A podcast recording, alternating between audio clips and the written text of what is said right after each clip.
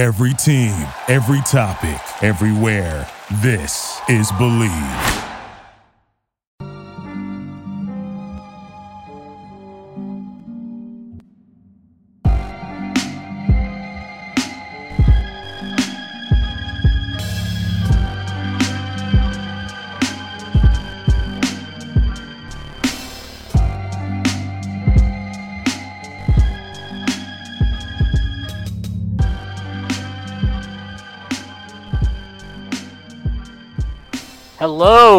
Welcome everybody to another episode of Pod Strickland. I'm your host Schwinny Poo, and this is episode 266. There's a victory Thursday night after the the Knicks went into Beantown and uh, shit on B- Bill Simmons' life and uh, killed all of the uh, you know uh, the hopes and dreams of Celtics fans everywhere. Three game Uh, with- losing streak. Yes, uh, with a 120 to 117 overtime victory that they had won and then they had lost and then they won again and then they lost again, but then they won again, and it was all kinds of fucked up. But before we get into all of that and more, I do have to make a few announcements. The first being that the Strickland has a Patreon. But before we talk about the Patreon, we also need you to know that the Strickland has an Instagram. Please subscribe to it. It is at the strick.land on Instagram. We are putting out all kinds of new content on there. Please check it out. Please give us a follow. It will be a big help. We also have a YouTube channel where you may be watching this very podcast, uh, getting a look at my my growing beard that certainly has no gray hair in it. Um, but if you are watching on the YouTube, do us a favor, hit like on the video, and if you already haven't, please hit subscribe and subscribe to our channel. We put out a bunch of videos. Prez sometimes when he's not feeling lazy does like some X's and O's analysis. So does Dallas. Uh, all the pods are on there, so it would be a big help, and you get to watch us. So please do that. Finally, the Strickland does have a Patreon, which you can subscribe to. There are a number of tiers. There's a six dollar tier that gets you access to Pod Strickland, this pod that I host every Friday with Prez. You also get access to the Strickland mailbag that comes out every other week. That is hosted by Andrew Steele, aka Doug, aka the Doug Bag as well as Dallas Amico. You also get access to the Strickland Discord where the conversation never stops. There are further tiers. There's a $9 tier that gets you access to Strickland Roll, my solo pod where I rant and rave about the Knicks even more. You also get access to wonderful weekly articles by Matthew Miranda, one of the best in the business. There are further tiers. There's $15 tier, $30 tier, $50 tier, $100 tier. This comes with a variety of additional benefits like listening on a pod recordings, merchandise discounts, and even potentially co-hosting a podcast alongside yours truly one day whether you choose to subscribe or not, none of this would be possible without you. So, without further ado, let's get started. Um, I guess all you know, I'll just I'll say this: I don't, I like you're never gonna, nobody's gonna coach a perfect game, and Lord knows Thibs did not coach a perfect game. Um, but I do think he coached a pretty damn good game. And yes, is there still weird things he does with like his, you know, like he's Quickley will play 30 minutes, but it's like two stints of 15 minutes. And yes, he does a lot of weird, strange things that I don't agree with. But if you look at this box score tonight, okay, um, and you know, look, I think we've spent a lot of time on here criticizing Thibs, so it's only fair to give him credit when I think he coached a pretty good game. And you know, look, you went you went to overtime. You got 37 minutes for Julius, 36 for Sims. Shout out Sims, who played a monster game. I thought both him and Hartenstein, I actually thought he played really well. and Um, like, I'm gonna just plant the flag. I thought in overtime and the end of the fourth quarter, Sims was awful, but we can get to that later. yeah, we're gonna get to that because you're wrong. Uh, Jericho Sims played 36 minutes. Jalen Brunson played 40 minutes. RJ Barrett played 40 minutes. Quentin Grimes 38. And then off the bench, you had Obi Toppin for 16. Amazingly, 16 minutes for Obi Toppin. Let's fucking throw a party. Uh, Hartenstein 17. Deuce 13. Quickley 28. Again, is this perfect? Is this exactly what I wish for? No, but you're not going to get exactly what you wish for ever, really, by any coach. Um, I think you have to take, you know, what's that saying? Don't let perfect be the enemy of good. I thought this was pretty good, and I thought Uh, early in the game, I was pretty worried because they were just getting open three after open three after open three. How how was the first? Because I like I'm not even like I turned it on literally the beginning of the second, so I don't I don't know like They they started off super hot. I think they got out to a twenty-two to seven lead. They got a oh wow they had a bunch of threes. I mean, Tatum was also cooking, but they got a bunch of threes, open threes. Um, and I I would say by like midway, th- I would say like after the first time out he took, um, the defense for the rest of the game, for the most part, like look, Boston's going to stress you because they're just a really good defense, and Tatum and Brown are dynamic shot creators. But like, I thought for the most part, the Knicks did a great job. They were. uh, I didn't think that the that Boston was able to get clean for a barrage of open threes. Uh, I thought they made life pretty hard for Tatum and Brown, respectively, as much as you can can do. I mean you hold Um, you hold them to 41 35 and 117 overall in overtime when they're like one of the Yeah. better offenses of ever that's that's Right. pretty good Yeah, I'm not a a mathematician but that's Yeah. solid Yep, they did a good job, and I, I think Thibs actually like whatever adjustments he pulled out of his ass in that timeout. Uh, not only did he make the right adjustments, but he got the guys to execute it because they again they they run all these actions at the top of this at the top of the key. They put a shit ton of stress on your perimeter defenders, not just to to because it's not about just defending your man. You're gonna have to switch. You're gonna have to communicate. And I thought for the most part the Knicks did that. So um, I just wanted to start off by saying that I thought Tom Thibodeau coached a very good game, and um, I would say this is the second game in a row where I thought, for the most part, I was pretty happy with not just the minutes, but also just the general adjustments he made in the rotations. So, um, yeah, I'll let you guys. I guess Prez, what do you what do you think about all that? Um, yeah, I I- I just jumped into the game in the second quarter, like I mentioned, and the first thing that just I tweeted about it that leapt off the screen was the second unit was fucking flying like like like if they were only allowed to play fast breaks and, and not allowed to do like slow half court stuff ever. So To to his credit, they've been playing fast for like the last again. They started playing faster Mhm. again for the last like three or four games. So maybe that's an adjustment he's made. I, I think it is because I'd even noticed it with Brunson a little bit. Um, not not quite as much as the second unit, unit, which is super frenetic when they're running, but um, I mean that in a good way. But like up until the fourth, which we'll get to, that Brunson was not always, but but you saw him push the ball up. And my metric is I'll usually check what time the ball crosses half court, and if it's like twenty three or twenty two on the shot clock, that that means they're getting over pretty fast. If it's twenty or twenty one, then it's like eh. And I did this last year, just for comparison, so people know. Last year it was regularly they crossed at like 19, 20 all the time. So we've come we've come quite a long way. Um, that stood out. Um, Boston makes life hard with a lot of their moving around and flying around, and everybody's gonna like you have to be ready for anybody to just chuck it up at any given moment, which means like like they have a couple of guys who can drive, and because they're so ready to just chuck from three and they're good shooters, then it, it it's like it's like a pitcher who throws 100 miles an hour like five times a game throwing an 85 mile an hour changeup that's not even that good. But like just because they throw 100 miles an hour like you're gonna buckle the knees of the hitter even if the changeup sucks. So like they'll be able to steal some points in the paint like that. Um, i mean obviously tatum and brown can drive but like other guys like brogdon who he's fast but you know not not the best finisher or anything but um, their their offense is just really good is what i'm trying to say and then it, it was really nice like i think what did they have 60 in the first half Yeah, and 16. then but 30, 34 in the first quarter.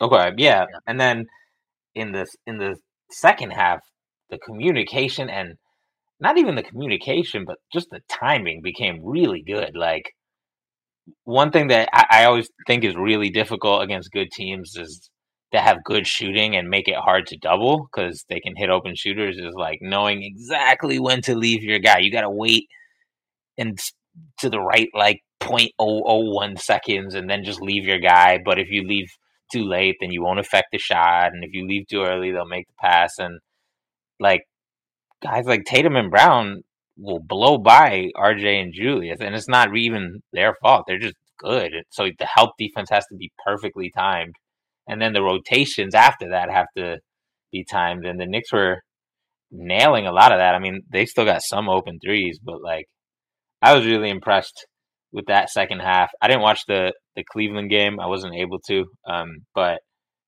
so I don't know how their defense compared to that game, but in the second half versus Boston, that I was super impressed. Like Deuce, and and and it made it was even more impressive to me because in a lot of ways, like Tatum and Brown are kind of a nightmare for the Knicks defenders because we don't have those tall wings. Even even like fucking like Brogdon's big, Derrick White's big. Oh my god, Brunson was posting up Brogdon yeah. in one possession, and I, I was like, he, this he might as well be like two sumo wrestlers like fighting for the mat. Like I he, was like, damn, I don't know who's gonna win here.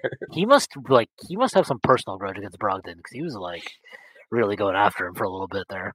He's probably like, Brogdon has one All Star appearance yeah. and I don't. What is yeah. this? And he also clearly has zero respect for Derrick White. I gotta say that he like as soon as he saw him in the in the second and third quarter, he was just like, "This is food. This yeah, is that's just, probably that's probably why Derrick White headbutted him. it's just like this is a joke. Jeff, what did you think? Yeah, um, I think Prez, you brought up a great point with um, bringing the ball up quicker, like crossing half court, and for the past like couple years, that's always been like a problem with me, and I don't know if that's because like I like Julius brought it up like probably fifty percent of the time instead yes, of like that is it. but you're right. It was so you're seeing a lot more of just Jalen Brunson grabbing it and bringing it up himself. Um, even seeing like Julius defer and even just it's almost like out of his head and he just like sprints up the court now for the most part. Tonight when he or there are times when he gets hot and then he's almost like, you know, I, I actually want the ball now to bring it up and I'm in a groove kind of thing, right? But for the most part this year, he's been great at letting Jalen take over or start it, bring the ball up, and like you said, it really has accelerated the offense, um, especially as of late. And then, the, yeah, the defensive part, Schwinn, you brought up, and like with the switching, the first couple of minutes were brutal. I think like what it, we were down eight or so, like mm. with the first three minutes, not even. They went down. We were down fifteen at one point. I think it was twenty-two to seven. Point in yeah. the first. So I think like the second quarter just started clicking. Yeah, there were a lot more rotations going um, getting closer, better defense, like um, in, into the guys, you know, um, into their shooters. So, um, and Julius was just on fire. Um, he was incredible in the first quarter, and then all of a sudden you didn't see him until two minutes into the second, I think, or something like that, right? Mm-hmm. Or was that in the third quarter when like it was no, it was it was in this it was like he let yeah. he let Obi go for I think about eight or nine minutes in the second quarter. So yeah, which felt which felt nice. It felt good. Yeah. It actually like seemed to benefit Julius in the third quarter. He didn't seem he didn't seem to have dead legs to start it. And dead legs. This motherfucker was jumping out the gym. I know. It, no, I know. It benefited him for sure down the stretch. Like he, you could see it. it at the end of the game. But yeah, I mean, he had that dunk on Tatum in the third quarter. That was great. But yeah, sorry, go ahead. I want to talk about those dunks real quick because not only does he look springy the last like month it feels like it feels like he's discovering new angles to dunk. Like i hate bringing him up on this podcast. I know he's persona non grata but you know when Ja Morant gets a lot of these posters he gets them because he jumps and like dunks sideways at the rim. So it makes it harder to defend and julius's second dunk was like that the poster over tatum and then he had another dunk I don't remember if it was the last game or the game before that, but like he's just he's doing these side side of the hoop dunks now, and he's realizing like just like you can hit layups at weird angles, you can also fucking dunk on people with weird angles when you're that strong. So, uh, unexpected, cool micro skill development for Julius. I mean, I actually so one, I want everybody on the team training with Julius in the off season, and he can hook them up with the good the good drugs that he was that he found this summer. Uh, the good HGH and all that stuff. They all that, need to get on that. 2009 A Rod good stuff. Yeah, the Balco, the Balco hidden stash that's still out there somewhere. Um, but like, I mean, look, Jer- Jericho worked out with him this summer too, and like, I mean, look, Jericho's obviously already fucking, already whatever, like a 150th percentile athlete or something. Um, but yeah, no. In all seriousness, like I don't know what happened to him last year. I really don't. Like I and I don't think we'll ever know what the hell happened. Uh, some of it was mental. I think some of it was physical. Like he looked tired at so many points last year. Not just tired, but like without the like it was like he didn't have the energy to play well and then he would just get angry about everything and everyone and it's just like this negative cycle they talked about it in the tnt broadcast today and they talked about it on msg earlier this year about how he's like doing whatever the hell that is that yoga i, don't, I honestly don't know what it is some mental kind of concentration whatever exercise. yoga the kids are doing these yeah days. he's he's doing Some some, kind type of like mental mindfulness. yeah whatever he's doing Yeah. okay i don't know and hopefully i didn't offend anybody by saying you can you he's definitely he's definitely in a better place and Yeah. and the giveaway is like i mean he still has times where he's very exasperated on the court but like last year and the year before when he shoots free throws at the end of games you could see facial expressions where he was trying to be calm but you could just see the nerves. And sometimes that happens this year but today for example when he knocked down his two um, maybe it's because he had a good shooting day bef- um, the rest of the game before that, but it, he just looked like somebody who like Brunson, who's just you know he might as well be shooting at two p.m. on in the middle of practice. Like it's not a big deal. Yeah, and, and I think like, you know, look again. I, I don't know what it was, but you know, you talked about exa- exasperation. He'll still get exasperated with his with teammates, right? But like the difference this year is it doesn't. It's like in the moment, and then it's done. Like it's not, Yeah, you know, like that. What was it? The game against Toronto on Sunday. He's screaming at Evan out of a timeout. They're both yelling at each other. But like, look, whatever you want to say about his performance that day and the team and they lost, whatever. But like, I didn't watch the rest of that game thinking like, oh, Julius is in his own head now. Like he's just fucking going, you know, he's just spiraling. No, he, he hasn't had these like endless downward spirals. Um, and that's what last season felt like. It just felt like one continuous downward spiral. Um, there's so- a lot of like I don't know how to put it. It's almost like release valves. Like if the pressure's building, then Brunson can handle it for a little bit, or sometimes RJ or IQ, and and I really think that goes a long way, um, just for his own sanity and and we forget the X's and O's and those guys getting him better shots because that's a part of it too. But just you last year and the year before, you just knew it was all on him. We all knew we didn't want it to be that way, but it was what it was, and he knew that, and we knew that, and he knew that we knew. But this year, uh, we've seen him go stretches where he's both demanding the ball and also stretches where he's just kind of chilling, being the decoy and crashing the boards and all that. Um, and more often than not, regardless of which mode he's in, he ends up with like 30 points these days. Yeah, and and I just think um like whatever it is that that there was like this manic energy about him last year, and I even thought at the start of this year there was still that there it was still there. I, you know, this is probably something where like the mindfulness stuff that he's doing, all those things, like you can do it, but like it take it, it's it's like practicing a jump shot, right? Like you can practice it all summer, but applying it in real time in the situations that you need it in still takes time. And maybe that was something where like the stuff that he's working on over summer in terms of the mental side of things, like it, it's not going to yield those results instantly. But I think it's it's it's hard to say whatever it is that he's doing, whatever has caused this change, he should it's it's had the res- had the desired effect because he is playing at a better level than I think. I think it's better than he did his All NBA season. Um, I feel like he's exhibiting leadership in a way that it feels a lot more genuine. I don't know how to put that. I, I don't know if that sounds bad, but like, Well, he- it feels like he's not stuff, like- pretending. especially with the way last. yeah, like well, like especially with the way last season went, it was hard not to look back at that season and been like, so that was that all just like like an act, like were you just acting like that guy? Um, I don't know if you guys ever seen the movie Boiler Room, but there's this whole speech that Ben Affleck gives where he's like, "Act as if, act as if you've got like a 30 inch dick," and I'm like, "What? What?" Um, but like Julius is not, he's not acting like a leader now. He's actually doing leader things. You know, Benji had that really good video that he uh, posted today on the KFS account um, of like RJ fucking up, Julius being exasperated, and then out of the timeout, Randle made the play that RJ didn't make by kicking it out to RJ on that next play. Um, and like shit like that, that is leader. That's leadership.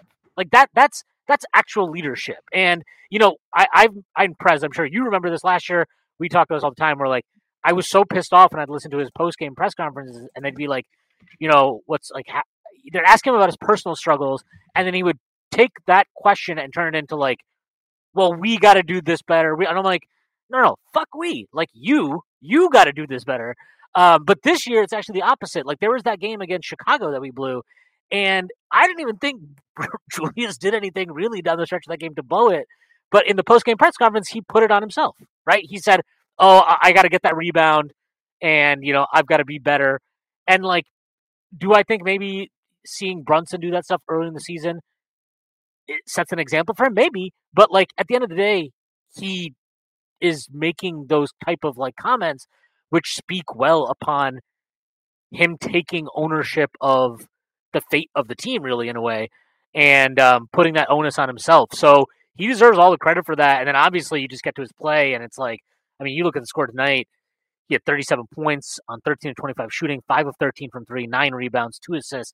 Um, I mean, look, uh, Tatum played a great game. I think I, I, would say Julius flat out outplayed him. I thought he was the best player on the floor tonight. And um, does that mean he's a better player than Tatum? No, but when you have a guy that can take a, I mean, what is that's like a solid A minus game from Tatum, B plus A minus game from Tatum, and you have a guy that can match that on a given night, like I don't know, it says a lot about the way he's playing. Um, so look, I, have shit on the guy a lot, so it's only right to uh, to own that. Hold my hand up, say I was wrong. Tyrese was right. Sad day in the history of the Strickland when I have to admit this. Um, and Julius, look, he's turned it around. I know there are still people that don't like the way he plays and all this thing. Don't trust him in the playoffs. And okay, I get that, but like, I, you can feel that way, but you really can't look at this and now be like, well, the, this isn't like, oh, he's just playing better. This is he's playing at a career best level, and he's now doing this. There's no excuses, right? This is not an empty COVID year. This is not like this is he's doing it in pretty much normal circumstances. He's dealing with the media. He's dealing with the reporters. He's dealing with fans that are probably getting on his ass all the time. And so you've got to give him the credit for that. And you've got to, I think you've also got to give the front office a lot of credit for sticking with him and believing in him. And, um, you know, whether they choose to, even if they did choose to trade him, guess what? They were right because they're going to get, they're going to actually get shit for him if they did trade him now. Whereas in the summer, all the reports indicated that, like, you probably would have had to attach something to him. So, their bet was basically, in my eyes, like they could have cut loose. Some people would have faulted them. Other people, like us, maybe wouldn't have. No, and, I would have praised them for it.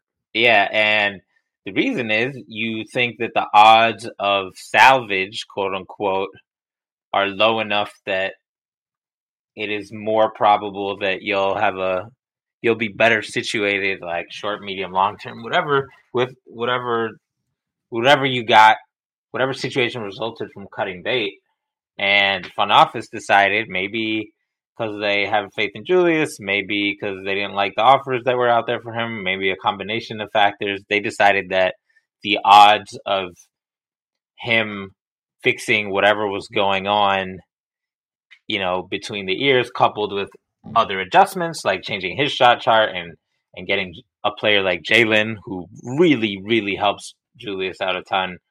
Um, that that put the odds of him having a bounce back, whether it's to keep him or to trade him, like you said, were better than selling low, and they took that bet and they made it. And I'd actually argue that that's probably the biggest bet that they've had. We've we've talked a lot in the off season, particular when we had nothing to talk about for like ten thousand months, except for fucking Donovan Mitchell. That we kind of just wanted them to, you know, Knicks fans are itching for this front office to take a big swing, right? Like trade up for your guy or pitch for Donovan Mitchell and trade four picks for DeJounte Murray or whatever other bad ideas that are circulating on the internet on any given day. Man, if they but, had DeJounte Murray, they could even be maybe just one game out of 500 instead of four. Uh, man, that sucks. I don't know what's going on in Atlanta. I love AJ Griffin. Free him. Get him out of there. um, everybody else I don't really care about. But yeah, nah, it was a, like seriously them deciding like we're gonna stick with Julius. We're gonna continue to work with him on and off the court. Um, his body, his shot chart, his habits, his well being, whatever. Like that shit worked out. So credit to them, credit to Julius for buying in. Um, it that that's a big fucking that's a big fucking gamble, and it worked out. Big investment. Yeah, and and and they had invested in him, which is Mm-hmm. certainly a factor in them being like, no, we're not gonna cut bait so soon, right? We just pay this motherfucker, right? Like, it's easy for us to be on these podcasts and be like, nah, light your money on fire, you fucking billionaire loser or whatever. But um, not that it's Leon Rose's money; it's Mr. Dolan's money. But Um, that's that makes it even harder. That that's the point because Yeah, you have to yeah. go to that guy and be like, "Hey, so you remember that big contract we signed? So funny thing about that contract is it's underwater now. So hear me out. Yeah, we want to trade. Take a for, loss. Yeah, we want to trade for Davis Bertans, who you probably have never heard of. Remember the last Latvian? Not the same. I promise. um, yeah, no, I, I, and Jeff, I, you know, I, I don't remember. I, I think, I mean, look, I think it's safe to say you and I mean, I would guess we're on the let's trade Randle bandwagon. Yes. I've been on that band. I was on that bandwagon at the end of last year. I was on the bandwagon all summer. Um, I was on the bandwagon probably. Shit, I think they were like, I think they were.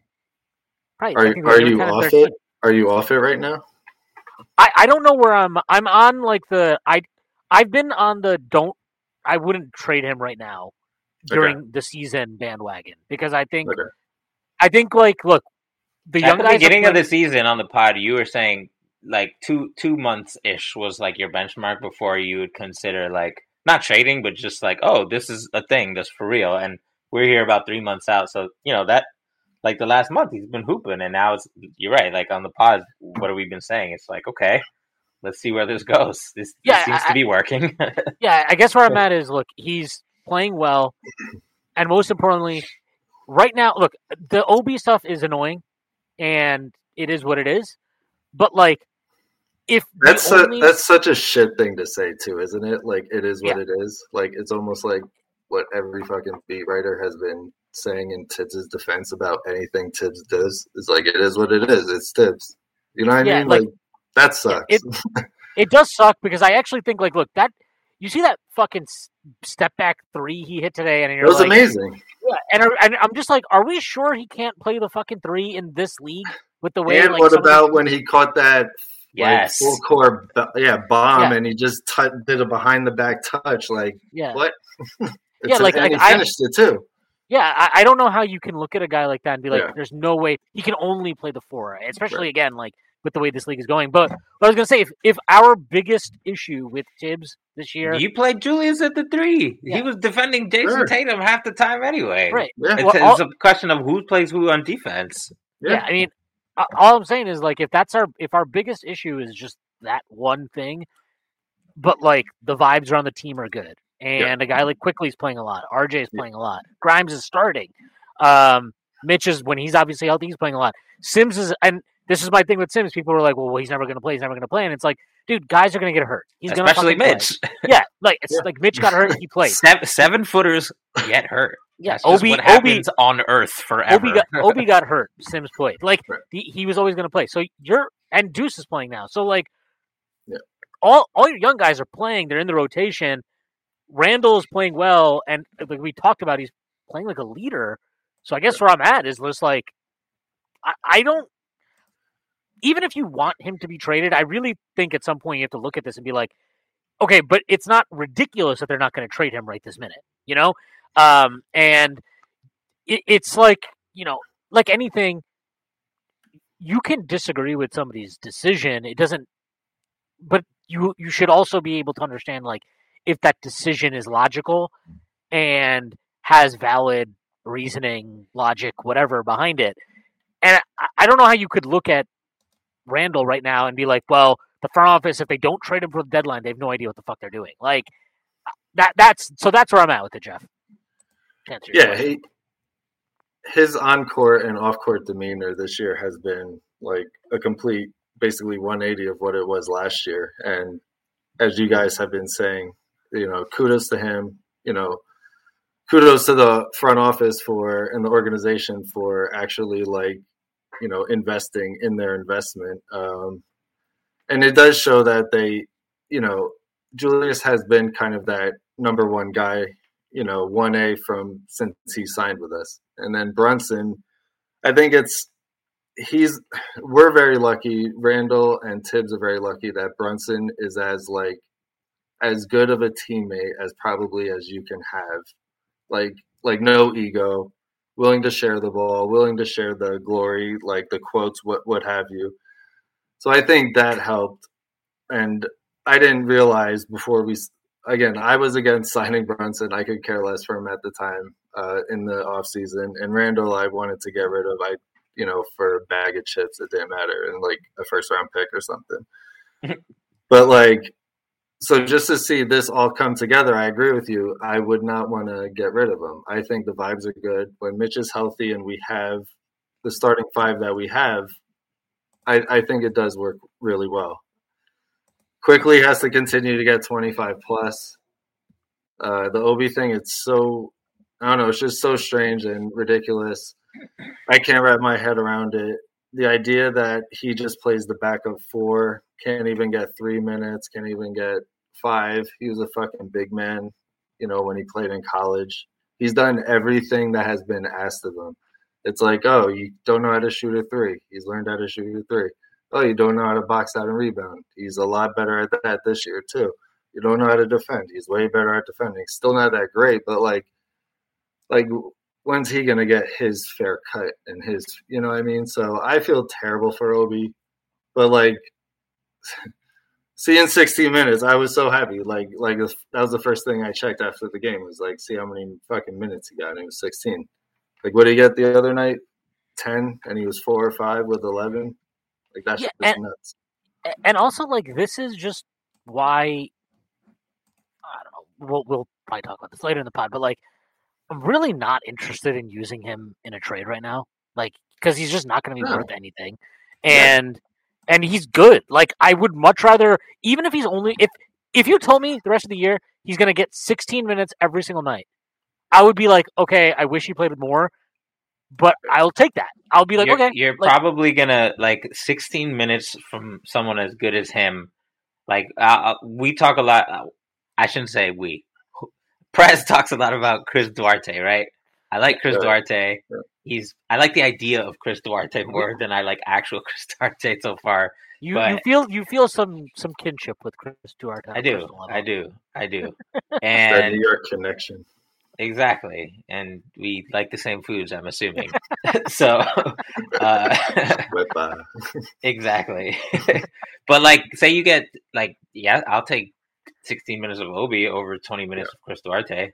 Yeah. Or 22 minutes or 25 minutes cuz Obi's probably on the whole better even if there's a little bit positionally a less clean fit like talent and production still trumps that when you're talking about a bench unit especially so um and if you just think about like at first, I was pretty confident they would end up trading him, but this front office really hates trading low. So I don't. I also know. I don't think they like. Again, I, also don't think they like trading their guys. Like Yeah. yeah, they Obi bet is on them. They like yeah, betting on them. Obi is their guy.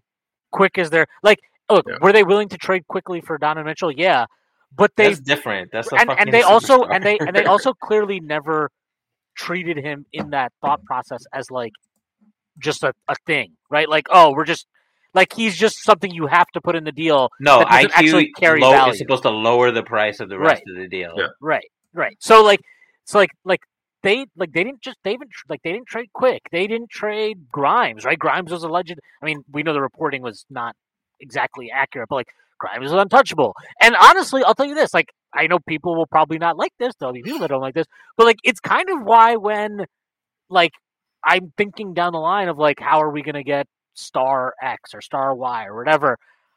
I always am of the opinion that like RJ is probably the most likely guy to get traded because technically he's not He their is. guy. They inherited RJ, right? They inherited RJ.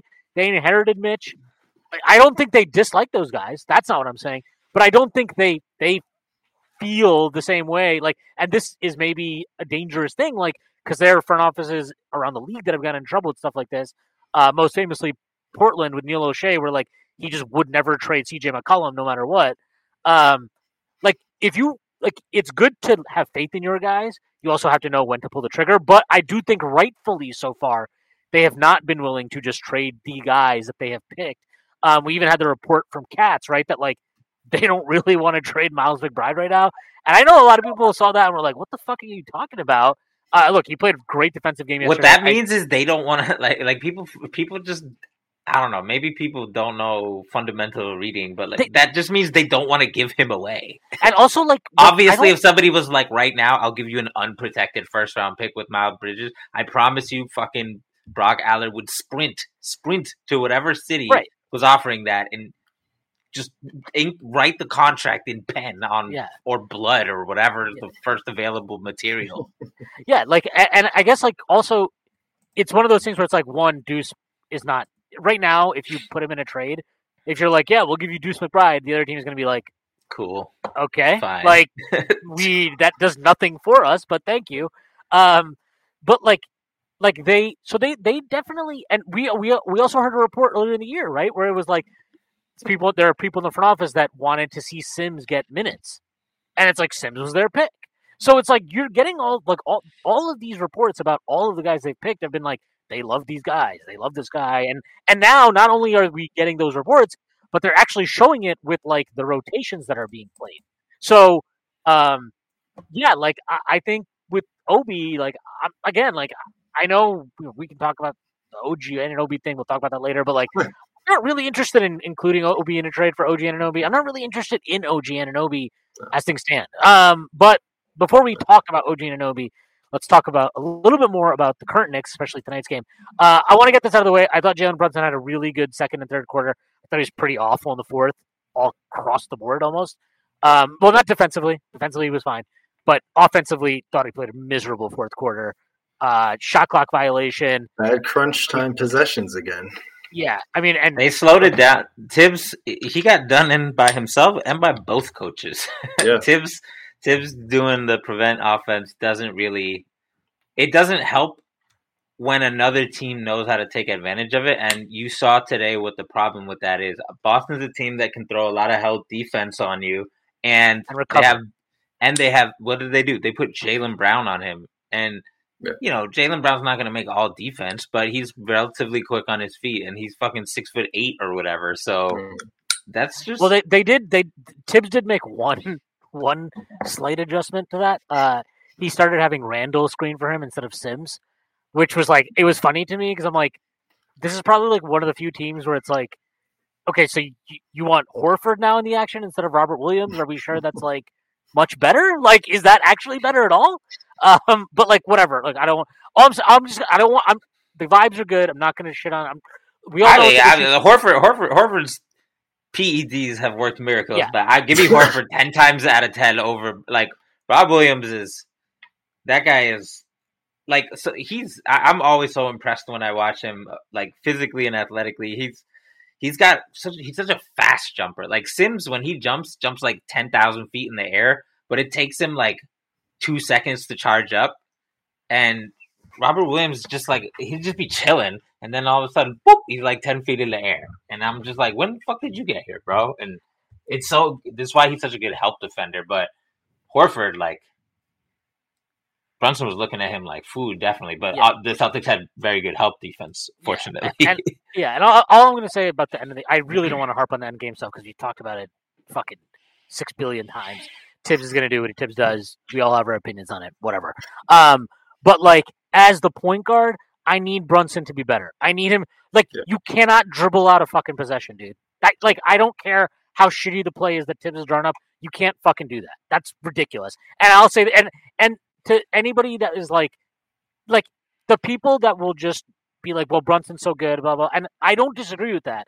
But you know those same people, if that was RJ or Quickley, they would fucking kill them. They would fucking slaughter them for that. So no, Brunson doesn't get a pass just because he had a great, nice, flashy 29 points. He did. It took 25 shots. It wasn't. I'm a little more okay with that versus teams where he has more mismatches, and it's just because he depends so much on like, oh, I'm going to reset for myself. Oh, I'm going to Look, I- reset for myself again. Like, I, I yeah, if, if you have I'm some like mid ass dude on you, that's okay. But if you have Jaylen Brown or Jayson Tatum or Derrick White or Robert Williams, like. It's gonna be tough, bro. Just bend the defense and then pass the ball. Yeah, yeah, and that's or or at the end of the day, you yeah maybe he should do that, but at a certain point, you just got to get the shot up. You got to get a shot up. That's your Yeah. that's your that's like the the one thing you cannot do at the end of a game is take shot clock violations because it's the, it's literally the worst possession you can have, right? Like you okay, maybe not the worst because you milk the clock, but you're literally not even giving yourself the opportunity to get points on the board to see out a game. It, it's the worst outcome you sure. can possibly have. Um, You stopped he's the got to be better than that.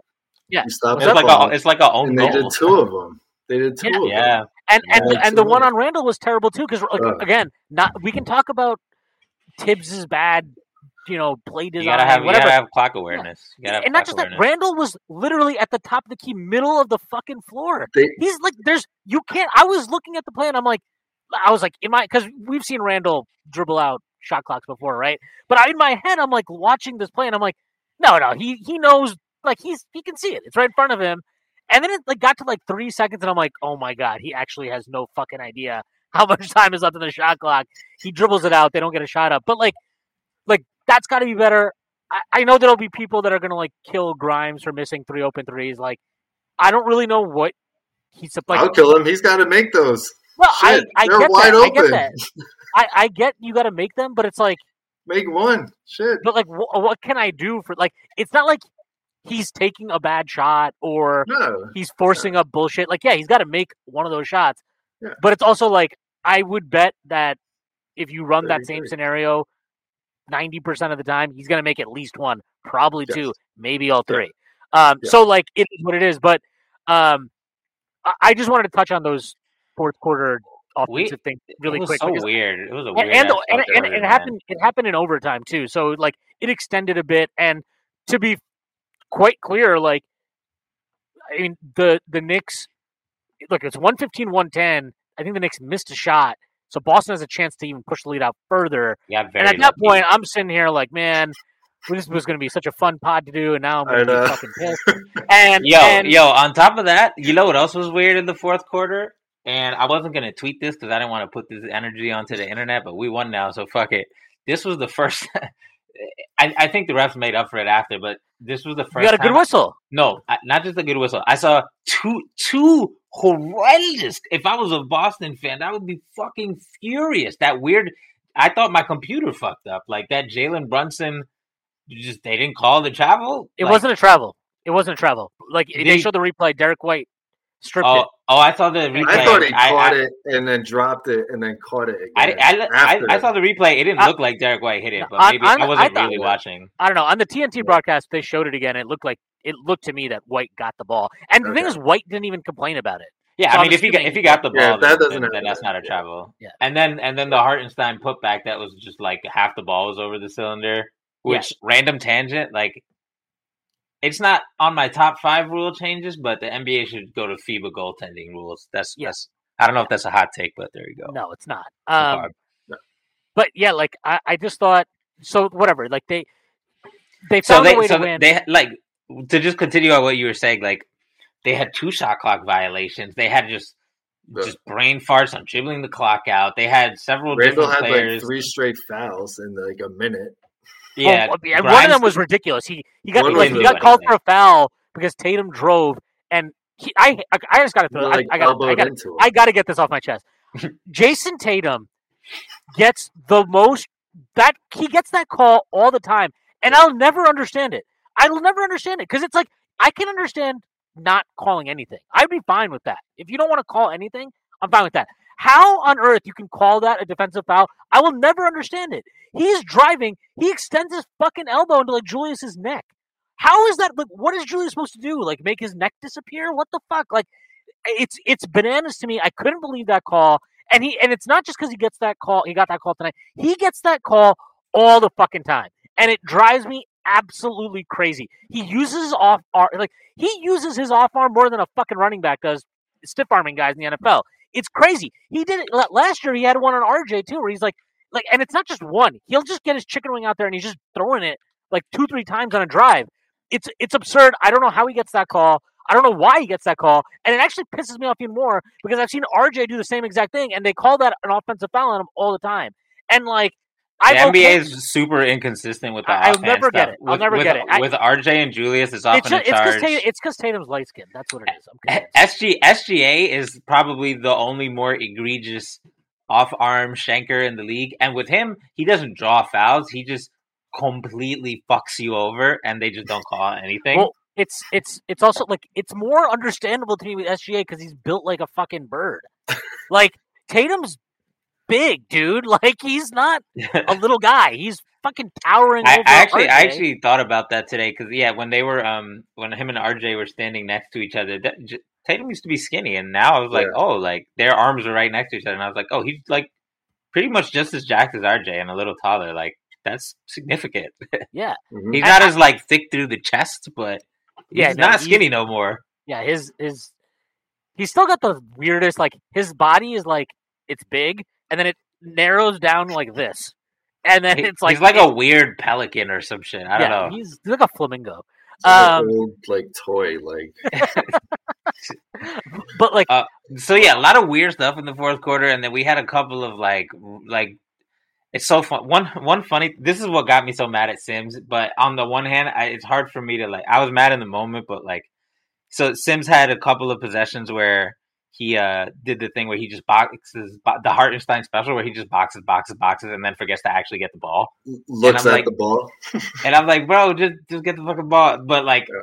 I think a lot of that is training weirdly because the Knicks have like a rebounding scheme for the most part, where the centers box the biggest dudes, and then everybody else like either box your guy or if especially if you're the power forward, go get the ball. So he, but at that point, like, I'm like, yo, this ball fucking bounces in front of you, go get that shit. And then he had a couple of other plays where he just got sunned by various Celtics who just like moved him out of the way. And I'm like, bro, what are you, a fucking shooting guard? What the fuck is the point of having these Superman muscles if you're gonna at least Hartenstein would just be doofy and in the way, you not just get shoved into the first row. uh, I don't know. Hartenstein might get shoved in the first row. Hartenstein just would not know how to like move his arms and just like fumble around, but he wouldn't like See, get but- like bodied by fucking a small forward.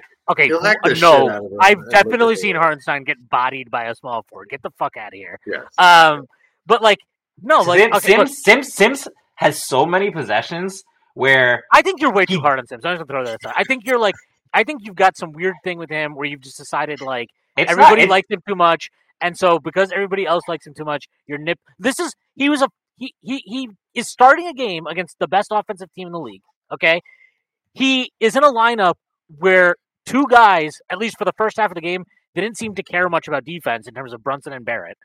Uh, he's playing against one of the best offensive rebounders in the league in Robert Williams. Okay, Robert Williams had five offensive rebounds tonight. Great, dandy. Um, the Celtics had 16 offensive rebounds on 59 shots. You take that on a given night uh, like this, especially without Mitch. Sims had 10 defensive rebounds. I thought for the most part, he did, especially after the first three. he was minutes of the fine. He just didn't. He He, was just he was He was fine. flat he, out good. He wasn't fine. He was good. He Like, was he was good was at the good. stuff he's normally good at, and he was shitty at the stuff he's normally shitty at. Rim protection. But like you don't like what is like we know that he's not good at rim protection. Sims is not good at defensive rebounding. Sims like there's all these different things that like guys aren't gonna be good at. You he helped them win this bat. They don't win this basketball game without him. They don't.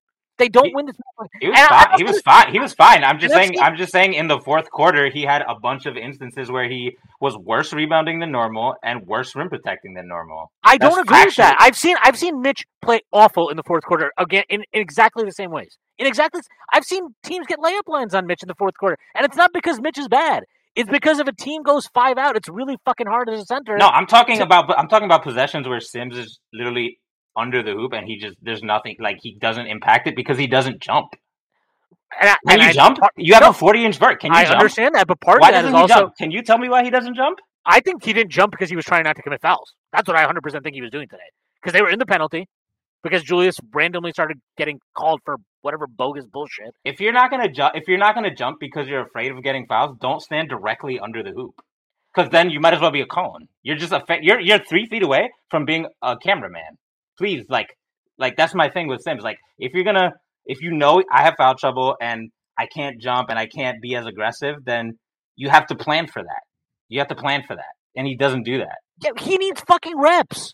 Like Yeah, he he has to play minutes. So what the fuck are we talking about? You're acting like he's some experienced center who's in his fifth year in the league that's continuously making the same mistakes. No, He he's wasn't even in the 24, the same age as all, our centers. He wasn't in the rotation. Don't, don't give me the age thing. Don't give me the age thing. Get Why the fuck not? out of here. Why not? Because you know it's not the same thing. You know it's not the same thing. You So think it's the same thing for him to be 24 and be a second year player in the league doing whatever the fuck he was doing in Texas as it is for Isaiah Hartenstein and what is it? His fourth year in the league? It's not as Mitch, exactly the same, but it, but he's had enough time. He's had enough time in the league to know. How many minutes should- has he played in the league?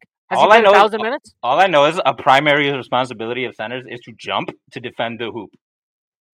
So use your didn't jump. verticality, particularly if you're athletic. There was a lot of times where he didn't jump. Yes, he's again. H- how many minutes do you think he's played in his career so far? I don't know. One thousand fifty-seven minutes. You're trying to tell me that he should have fucking have all this shit down that he wasn't. We knew he wasn't good at this stuff when he came in the NBA, right? I'm sorry. Maybe in the next thousand minutes he'll learn to jump to contest baskets, and he, He won't have. He won't have this, You're, you're, and no, he won't have the same. No, no, he won't have the same you're rim picking- protection you're picking- stats as Andre you're picking, Drummond. You're picking two like instances you remember of him not doing it, and then you're saying he didn't do it at all the entire game, which is I absurd. didn't. I didn't. I didn't say. did. I didn't. There I were did multiple not say possessions that. where he I said affected shots clearly. specifically in the fourth quarter, he had a lot of instances where he didn't jump. That's literally what I said. I said he. But He I, also first of all, I said he didn't even. I didn't even watch the first quarter. I told you that. That's why I said he's probably fine for the game. I'm just talking about the fourth quarter and overtime. Yeah, and I don't agree. I think he did. I did. He have possessions where he fucked up. Yeah, of course he did. I'm not going to deny that. But he also had possessions where he impacted plays around the rim, and he got key defensive he, he, rebounds. did, he did some good rebounding, except for when he didn't. No, but look, fuck Jericho Sims, and we don't even talk about him anymore. Uh, I do want to talk about RJ Barrett, who I thought had a very interesting game. Maybe the worst. I mean, he played the worst defensive first half of anybody else in the team. His offense wasn't much better. His offense didn't really get much better throughout the game, but his defense in the second half I thought was legitimately good. Uh, I thought he played, he did well on Jaylen Brown throughout the second half. Jayson Tatum's just a tough cover for him and really for everybody on this team. Everybody in the league. Yeah, I mean, other than Randle, Randle was great on him, but other than that, everybody else just you know he, he struggled with him, and it happens. He didn't. I, I like you want to talk about Jericho Sims? Like probably the one play where I was genuinely like, "What the fuck are you doing?" Was that out of bounds play with like 25, 24 seconds left? Where the fuck? It what was. happened? Because I uh, wasn't watching with announcers, and I was very confused. I don't. I I'd have to go back and look at it, but it looked like. So they ran a post. They ran the inbound to Jaylen Brown about twenty feet away on the wing, and then Robert Williams moved away from the hoop, and I feel like Jericho thought maybe he was going to go screen for somebody, so he started following him. And like, oh, oh, I remember. I remember. Yes, Yeah, yes, yes. and then as soon as that happened, like Jaylen Brown yes, just spun baseline, gets to the fucking Went hoop. right to the hoop. And- yeah. Yeah, and and he got the, he got a layup, and I, that was like the one play where I'm like, that's to me that's like that's a play where it's like that's you not understanding the game situation, time, score, whatever. Uh, more, and that's I'm speaking about Jericho Sims. I don't know, can RJ do better there? Maybe, but I just think that was a Nah, you, yeah, position. you just you need two people to cover Tatum Yeah. in, that situation, or Brown. It was Brown, but yeah, sorry, same- yeah. same shit, I mean, yeah, um, but but overall, I thought he played a good defensive second half. And um, look, he makes the biggest three of the game in overtime, right in front of the Celtics bench. Hits two huge free throws after that, which they didn't ice the game, but at least in your eye head, I was like, well, I was nervous as At fuck, least- bro. I was like, well, at least we can't go to, at least we can't lose it here. Uh, we might go to double That's a big we can't lose difference in stress levels, Yeah. man. Yeah. so, so I You're was like, I might mean, not die today. That's that's solid. Yeah, and I just wanted to talk about it because, like, look, I've you know we've talked about Brunson has tunnel vision sometimes, right? Like RJ has the most frustrating tunnel vision to me on the team because he's not like with Brunson and Randall at times it's really frustrating, but I'm also like I can kind of understand why you guys shoot as much as you do because you're just like really talented shot makers from multiple From levels off of the floor. the dribble. With Right. RJ, and RJ like, d- you're not gonna take a fadeaway, bro. Pass the Yeah. fucking ball. Right. And, and honestly, the biggest, most annoying thing to me was like that game last year against Boston, where it's that ridiculous game winner. What people forget is he had a terrible game, and he kept forcing shots up at the rim over uh, Robert Williams, who blocked him. I think like four or five times. There was even a part of that game where Stan Van Gundy made a joke, and he was like, he's like, oh, you know, uh, I think they say something like discretion is the better part of valor. And he's like, I think RJ Barrett might need to be using a little bit more discretion uh, on some of these drives. And it's like he did the same thing today where he's forcing up these contested layups at times with like Robert Williams just sitting there under the rim. And it's like, dude, I get when you do that on like 90% of centers in the NBA because you're just like jacked and you can. But Robert Williams is not 90% of centers in the NBA. He's like, he's like one percent center, right? Like there's just not many Robert Williams out there. So you, like he's missing these stupid layups he's taking. Then he had this drive. The the one that really fucking pissed me off was in the third quarter. Might have been the early fourth. I'm not exactly sure. He gets a fast break opportunity. He's driving. Tatum is back. He's got Brunson on the trailer, wide open. Nobody, nobody's even close to him. And then he had Grimes on the opposite wing or cornerish, and like He He's wide open. on the fast break, Yeah. man. and and he just didn't. He just refuses, and instead he tries to take this like he ends up having to take this like sweeping hook layup thing over Tatum that doesn't go in, and I'm just like, like uh, those are the plays to me. And I tweeted like like these type of games where okay, you take a couple layups to start the game, and you realize you know what Robert Williams is like hanging out here. This is gonna be rough if I keep forcing it up. Let me try to like look for other dudes when you don't make that adjustment, these are the games that nuke his efficiency, and these are the games that, like, in combination of that with his terrible defensive effort in the first half, are the ones where people like kind of lose levity in an, in in analyzing him because, like, look, it wasn't a good game from him, and I'm I'm as as bad a game as it was from. Obviously, he ends up making again like the biggest shot of the game, and then the two biggest free throws of the game. So great.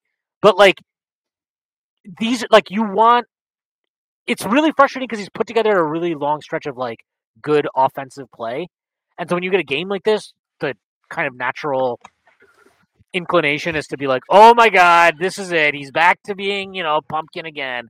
But like With RJ, the the he's 22. with RJ, I- the let frustrating. just let me finish, yeah, let me finish, yeah, just let me finish. yeah. All I'm going to say is like he's 22. I get as pissed off about these terrible defensive halves or whatever. I get pissed off about the shot selection, about not passing enough. Like, go look at Tatum's passing numbers, right, throughout his career.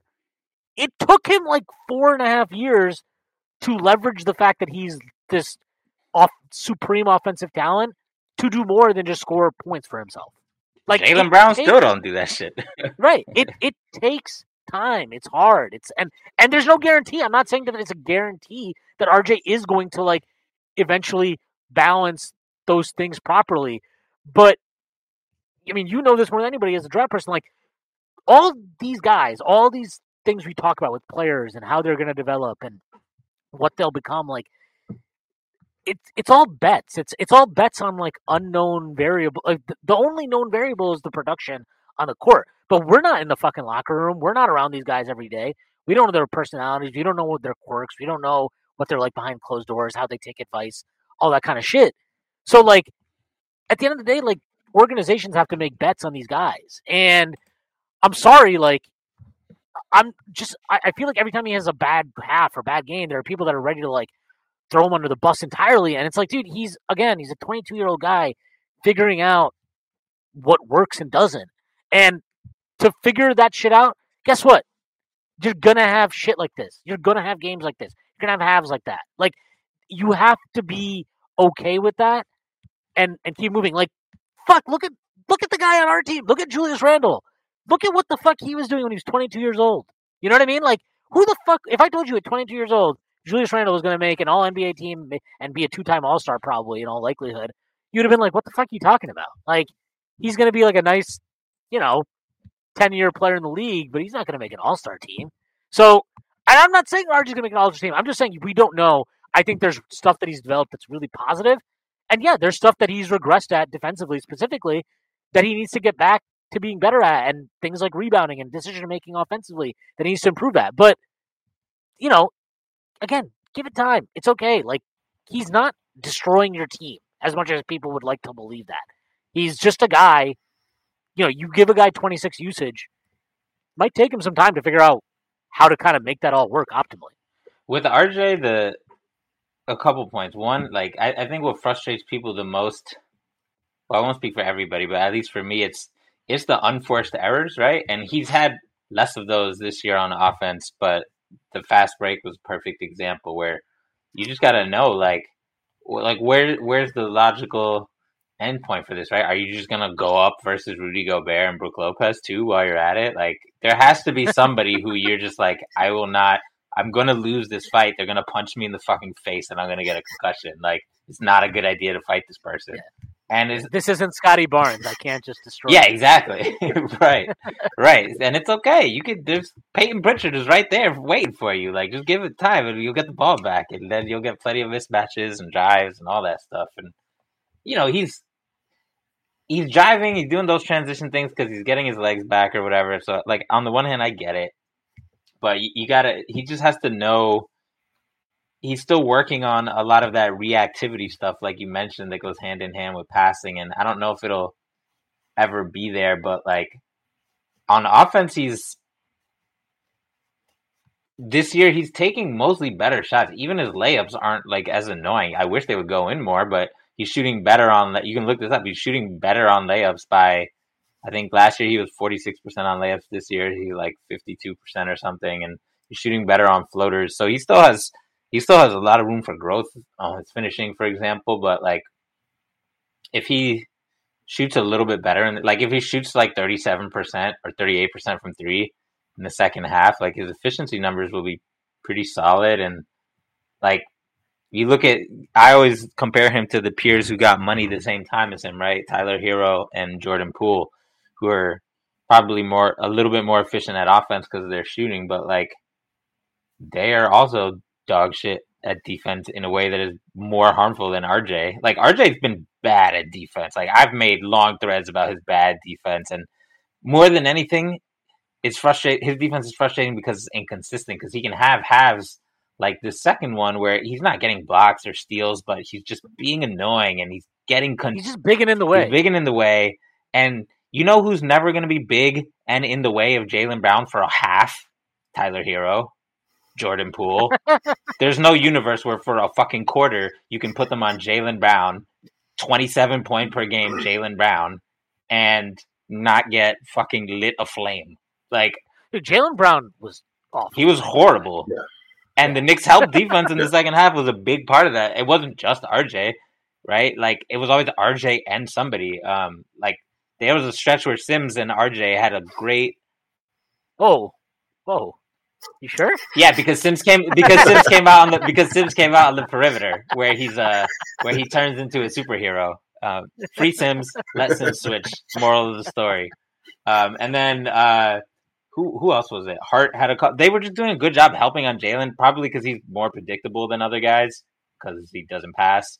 Tunnel. Um, yeah, he gets tunnel vision. It makes it, it makes the defense's job a lot easier, and that's why yeah. even though he's really good, he frustrates Celtics fans. Right? You see that shit on Twitter all the time. Like, here we go again, pass the ball, Jaylen. But like, um, no, RJ, he had a solid defensive second half, and with him, it's just the defense is never. It's never spectacular. It's not the kind of shit you want to tweet a clip about or anything. It's like, oh, he didn't get crossed up. What a great possession. Like that's actually is a great possession, all right? Like he stayed with this man and they missed the shot. Like the end. So it might not be the most spectacular stretch of defense the NBA has ever seen, but that matters a lot for him because if you have a big ass dude who's solid and then decent at scoring and can hit a corner three, I was fucking flummoxed to see that him along with OG Anunoby are like the leading field goal makers from that corner in the NBA. That's crazy. Yeah, yeah, from the from the right corner, yeah, right? I think um as of today, I think I think he well, I think he made he had the one, but did he have any other corner threes there today? Uh I don't know. I don't remember. So, I think he might have hit the. I think he might have hit both of us from the corner, but I'm not sure if it was the same. so I corner. think OG's up by like one or two now, but it's weird to me Oh. to think that just you know we've all been like down on him, and he's like the leading scorer from that corner in the NBA. Uh, Jeff, I want to get your thoughts on uh, RJ too, but before I do that, uh, I do have to make an announcement about DraftKings Sportsbook. Four NFL teams, two conference championship games, and only a few more shots to win big on the playoffs with DraftKings Sportsbook, an official sports betting partner of the NFL. Counting down to Super Bowl 57, new customers can bet just $5 and get 200 in free bets instantly. Not a new customer? You can feel the conference championship thrills with stepped up same game parlays. Take your shot at an even bigger NFL payout and boost your winnings with each leg. You add up to 100%. Download the DraftKings Sportsbook app and use code TBPN. New customers can bet $5 in the con- conference championships and get 200 in free bets instantly. Only at DraftKings Sportsbook with code TBPN. Minimum age and eligibility restrictions apply. See show notes for details. Um, yeah, Jeff. I, I look. I we've been me and Prez been talking here for a while. RJ is obviously. I think it's getting to a point where it's a little bit like, you know, it's his fourth year, and we all want him to be this all star and star. And you see, you know, what a guy like Zion has done when he's healthy in his class, or Ja Morant, or Darius Garland, and it's like you want RJ to take that leap and get to that level. Obviously, I don't think he's done that yet, but that I feel like the disappointment of not even necessarily disappointment, but like the reality of where he's at in his career shouldn't take away from the fact that there is development, there is progress. He is still young, and there's plenty of optimism and reason to believe that he can get better, even from and and continue to grow. So, um, like I, I don't know, are you where are you? I mean, look, we saw watch what RJ did today. So I guess what did you think about RJ's game today, and then also just generally like where are you at with him? Because I feel like I see a lot of people that are I'm so done with RJ and like I see every like I saw I had a few people jump up in my mentions today and be like, oh well, look, we should trade RJ for OG and Anunoby, and I'm just like, it, this is just not the conversation Really? anybody should be having right now. No, um, typical RJ game, right? Or seems like it. Um, I think that's one thing of RJ's that I've noticed since we drafted him and since he's been with us is he'll have a lot of games per year where majority will be off on the first half, but then turns it up in the second half, or vice versa. Um, I'm not worried though. Like you said, he's young. If he was older, or if he had a couple more years in the in in the NBA, and we're talking about this, but no, I'm I'm not worried about it. Seems like he, he again, a guy like I mentioned, like Obi, he's learned something every year that we ask him to, or work on something of of his game, and he does that. So, 22 years old. I've seen enough flashes throughout his career. I've seen how he can handle pressure situations, game-winning shots, clutch shots. So no, I'm I'm not worried. And OG OG OG sucks. I don't even know why people sweat him. I my thing. So I'll just my my very basic reason for why it'd be really dumb to trade RJ for Obi is like RJ's.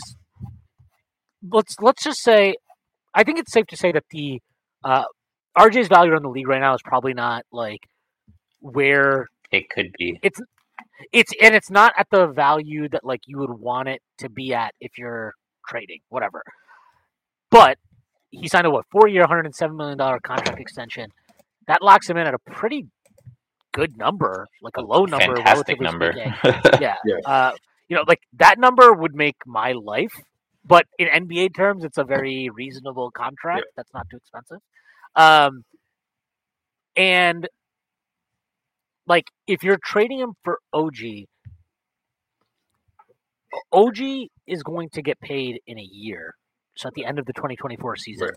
He's going to command more than RJ. it's gonna be Just- 20 24 25 dollars too.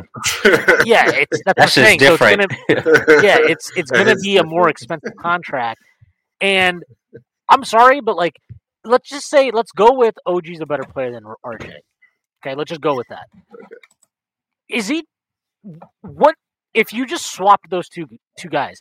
Does, is that making either of those teams materially like different? Are they is that changing the trajectory? No, it's not. And at the end of the day, like I think RJ at 22, I'd rather bet on him improving and especially because of the contract number he's on than considering flipping him for OG and then having to pay OG because you traded for him and then hoping that you can then trade a higher dollar OG who doesn't have the upside RJ does offensively as far as I'm concerned. Um like if you think RJ plays with blinders on, mother, motherfucker, like go go watch OG Anunoby play basketball. That that motherfucker is just out there in Toronto playing prison ball with everybody else on that team, like just fucking running into the running into like opposition defenders 60 times a game. Like, give me a break. That shit is so ugly to watch. I hate watching them play. They play like absolute, just like no blood, no foul fucking ball all all day, every day. I hate them. Fuck them and fuck OG Anunoby. Uh, but the point is, like, I, that's why I wouldn't make that trade. Uh, I don't think it, it makes any sense. And the upside is just too much for people to ignore. Like I wouldn't even mind trading for OG. I not not trading RJ though because because of that exact reason. Like the thing, and I, it's the same shit I said on this pod before the season started. It's like what RJ has to do to become even right now with his inconsistencies galore. He's still a good contract. If he does like any small meaningful improvements in anything else all of a sudden it's like a fucking super steal.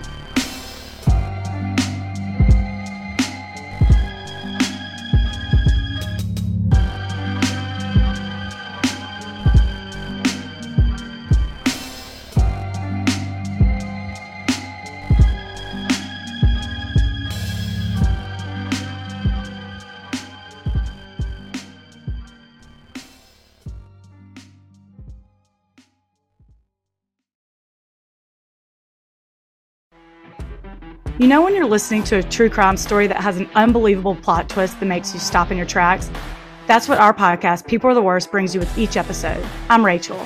And I'm Rebecca. We're identical twins who love true crime cases that make you say, didn't see that coming, and we hate the people responsible for them. Listen to People Are the Worst now on Apple, Spotify, or wherever you get your podcasts.